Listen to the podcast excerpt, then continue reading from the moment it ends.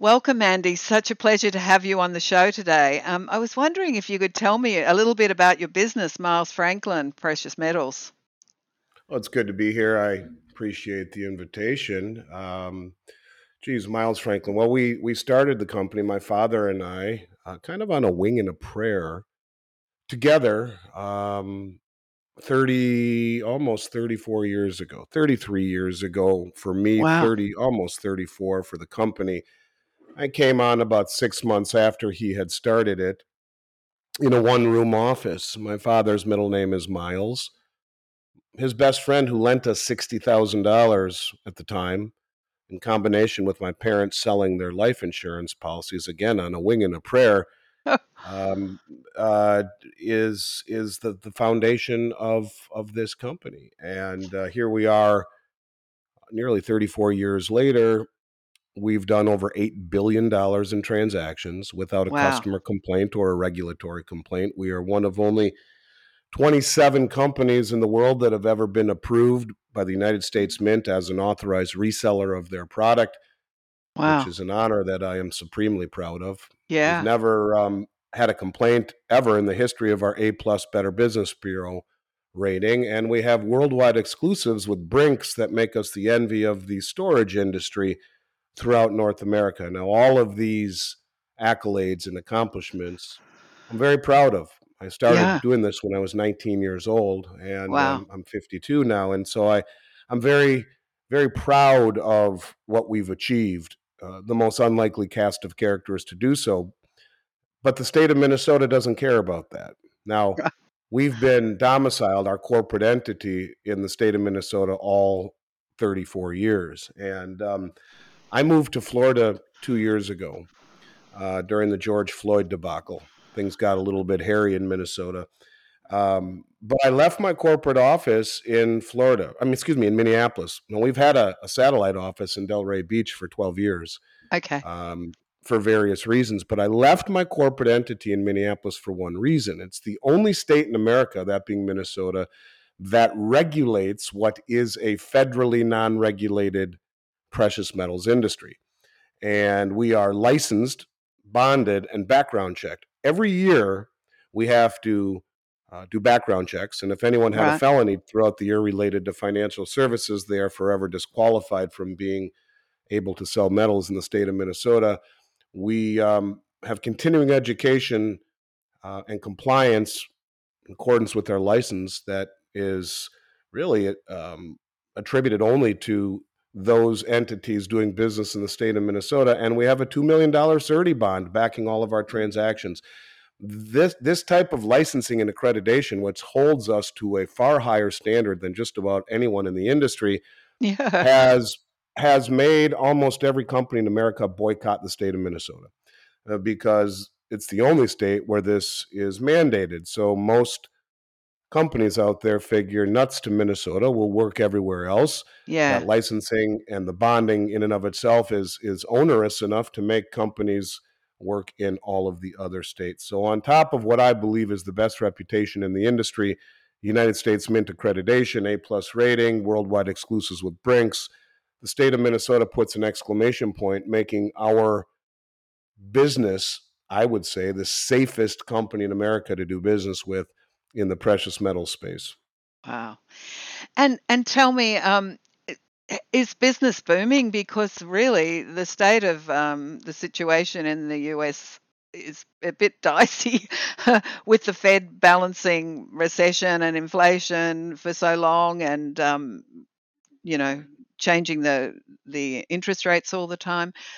How's that affecting your business? Are people turning to invest in precious metals more so? Have you noticed? And also with the COVID crisis, all the lockdowns for a couple of years, has that also increased your business? Because the crypto space is definitely not a place that we would call safe at the moment.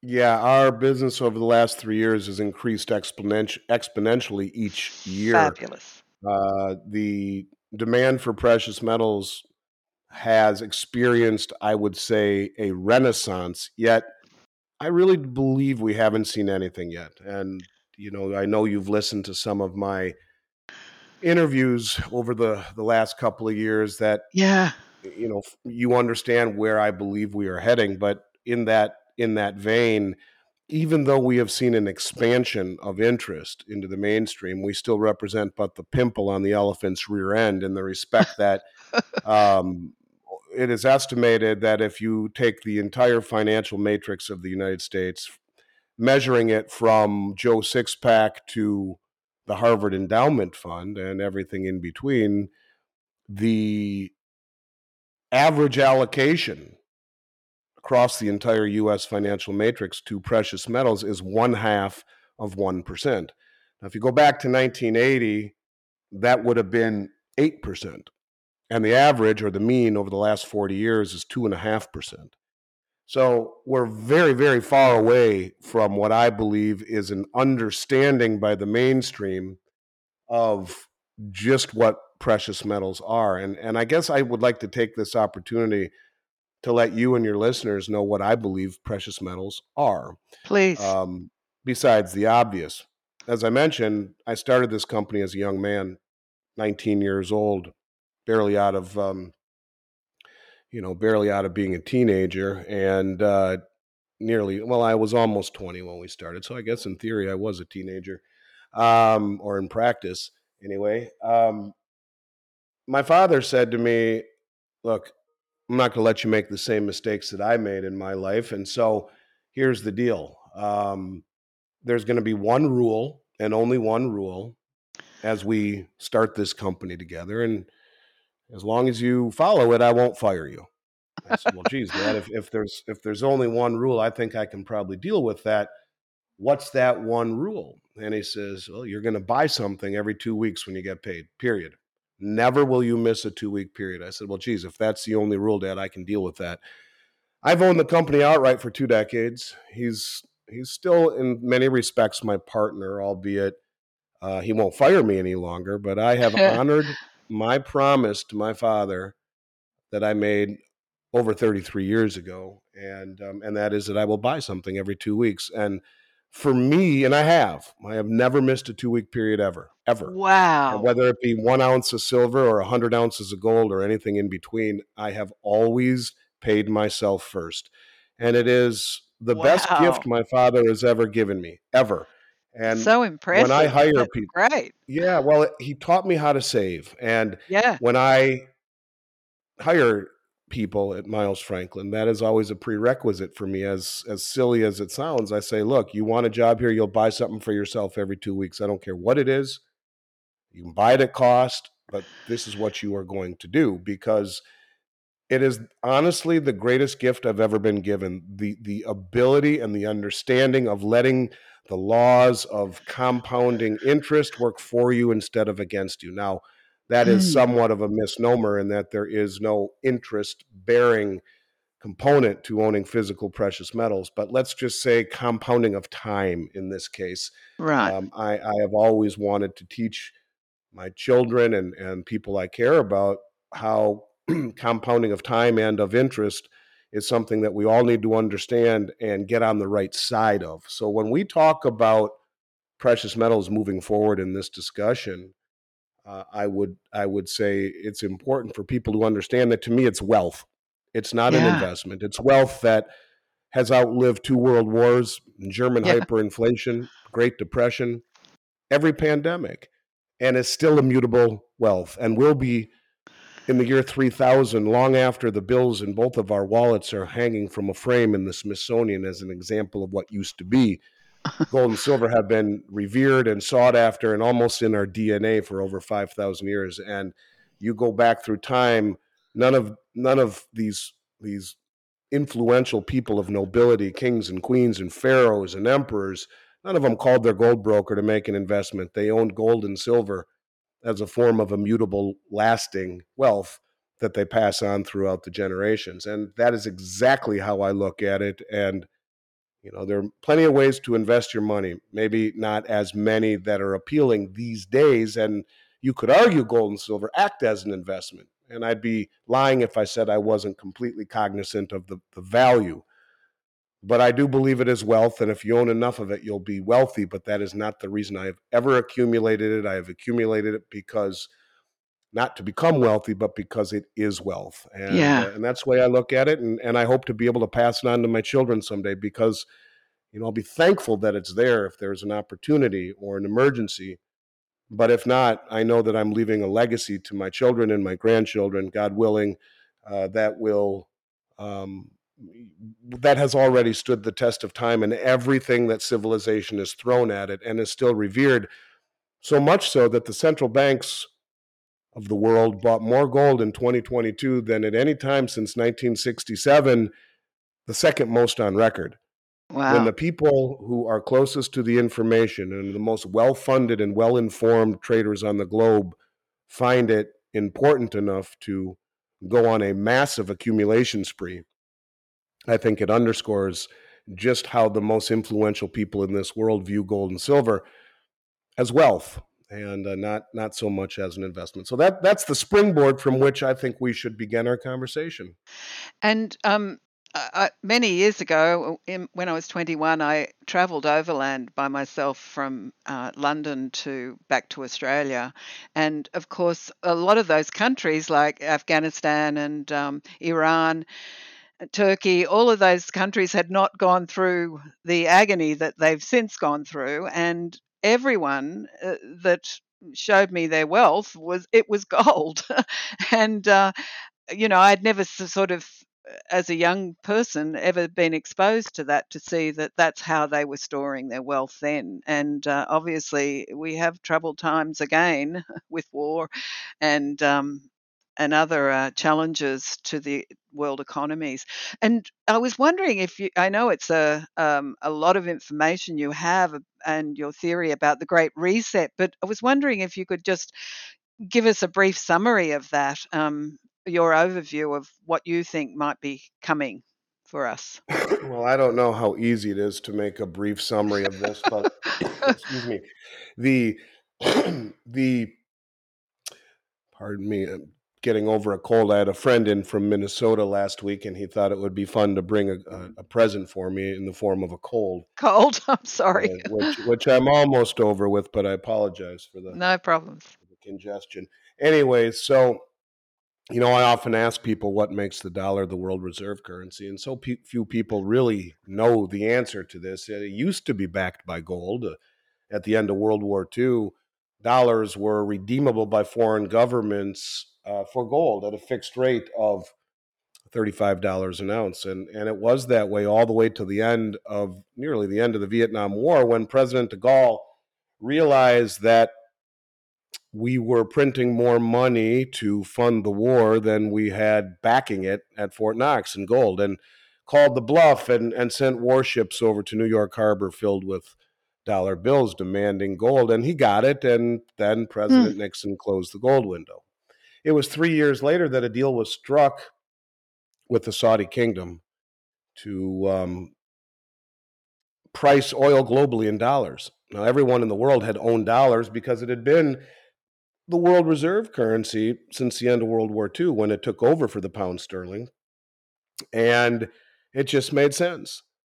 And it's been that way for 50 years, and or since 1974. That the dollar has been the sole settlement currency for oil through OPEC and Saudi Arabia, and so much so that nearly 90% of all oil that has been sold throughout the globe has been valued in dollars. And so every country on the planet has had to own dollars in order to buy oil. This has created a synthetic demand for the dollar and has given us the extraordinary benefit and privilege of being able to print money to finance what is, you know, the greatest military and for many years the greatest economy, and a great country, certainly one that I'm very proud to have grown up in. It afforded me amazing opportunities. But what is frightening is that we have squandered this privilege, and I think the world is waking up to it. And really, this is the crux of what I have been talking about, because we are beginning to see, And it really would entail a much lengthier conversation in terms of how we got here. But the crux of it is Saudi Arabia and OPEC. And the day that we left Afghanistan in a very humiliating fashion with freedom fighters that they just told today on Fox News, it would take 18 years to get all of these people out of Afghanistan. I don't know how they came to that number, 80,000 freedom fighters on top of our servicemen and women. If you grew up in the United States, when I did, it was every movie, every TV show that had anything to do with military, it was we never leave anyone behind, ever. Yeah. And yet we did. And it was humiliating. And there was no coincidence to the timing of the announcement by Saudi Arabia the day after that they have signed a joint military cooperation agreement with Russia. Now, I don't care about Russia's ability to fight a conventional war. Russia has hypersonic ICBMs, and if it came down to it and it became a very frightening war, they would not be someone we'd want to go to war with. The day after they signed it with Saudi Arabia, they signed the same thing with Nigeria, both OPEC-producing countries, obviously. But it has been the protection of the Saudi Kingdom since 1974, militarily. Call it a joint military cooperation agreement that has priced oil globally in dollars. Saudi Arabia has also subsequently applied to join the BRICS nations, Brazil, Russia, China, India, South Africa, and the 60-plus countries that want to sign up to it, including Saudi Arabia, an ally of ours, Turkey, Egypt, Iran, Afghanistan, Argentina, Venezuela. The list goes on and on and on, representing north of 80% of human population. When you combine the Belt Road Initiative, the largest infrastructure project in human history, which has all 13 OPEC-producing countries on it, China's effort to combine or to connect Asia, parts of South America, and parts of Europe. It's the old Silk Road. That in and of itself is nearly 70% of human population, 45% of global GDP before industrialization. When you combine the Belt Road Initiative, the Shanghai Cooperation Organization, the Eurasian Economic Union, and the BRICS nations, and all of the BRICS plus nations, which again, 60 plus countries have already applied or expressed interest in applying. You are talking on top of the 150 countries on the Belt Road and all of the others within the other organizations, almost 90% of human population. And they're not going green the way that the West is, destroying the Saudis and OPEC's way of life, and put together in a coalesced fashion, have a stronger military and a larger GDP. It's the real deal. And when you see Saudi Arabia come out and say, we have applied to BRICS, when you see BRICS tell us that they are going to issue a commodity-backed currency, when you see Saudi Arabia in Davos 3 weeks ago saying we're open to taking other currencies for oil, the beginning of the end of the petrodollar is here. Not only is Saudi Arabia being protected by another country who is partnered with other countries, making it a very strong union, but they are now joining the BRICS. They are part of the Shanghai Cooperation Organization and the Belt Road Initiative, as are the other 13 OPEC-producing countries, the other 12, 13 in total. All it would take would be for Saudi Arabia and OPEC to say thank you for the memories to the West. It's been great. We appreciate it. But we are now going to accept oil in other currencies, such as the Chinese Petro Yuan, which this is a bond that they have been buying oil from countries like Iran and Saudi Arabia and Russia, and selling or buying their oil in exchange for the Chinese Petro Yuan bond, which is immediately convertible into gold on the Shanghai Gold Exchange. This is why the Shanghai Gold Exchange keeps delivering so much more metal than the COMEX market does here in the West, or the London Metals Exchange, because countries like Iran find it very easy to sell their energy to China, receive the Petro Yuan bond, and then immediately convert it into gold and take possession of that gold. Wow. And if we go back to 2019, we see gold was reclassified by the BIS, the Bank of International Settlements, as the world's only other Tier 1 reserve asset. So Let that sink in for a second. At the end of the end of World War II, the dollar was anointed the world reserve. We know that, but it was called the only tier one reserve asset, a riskless asset. Now the BIS, the most sophisticated bank in the world, the central bank, in 2019 reclassified it as the world's only other tier one reserve. And when you see the amount of gold the central banks are buying, it makes sense, but it makes even more sense when you see a central bank like Turkey. Now we've been told by the finance ministers of these countries that they are going to issue a commodity-backed currency for the BRICS nations. And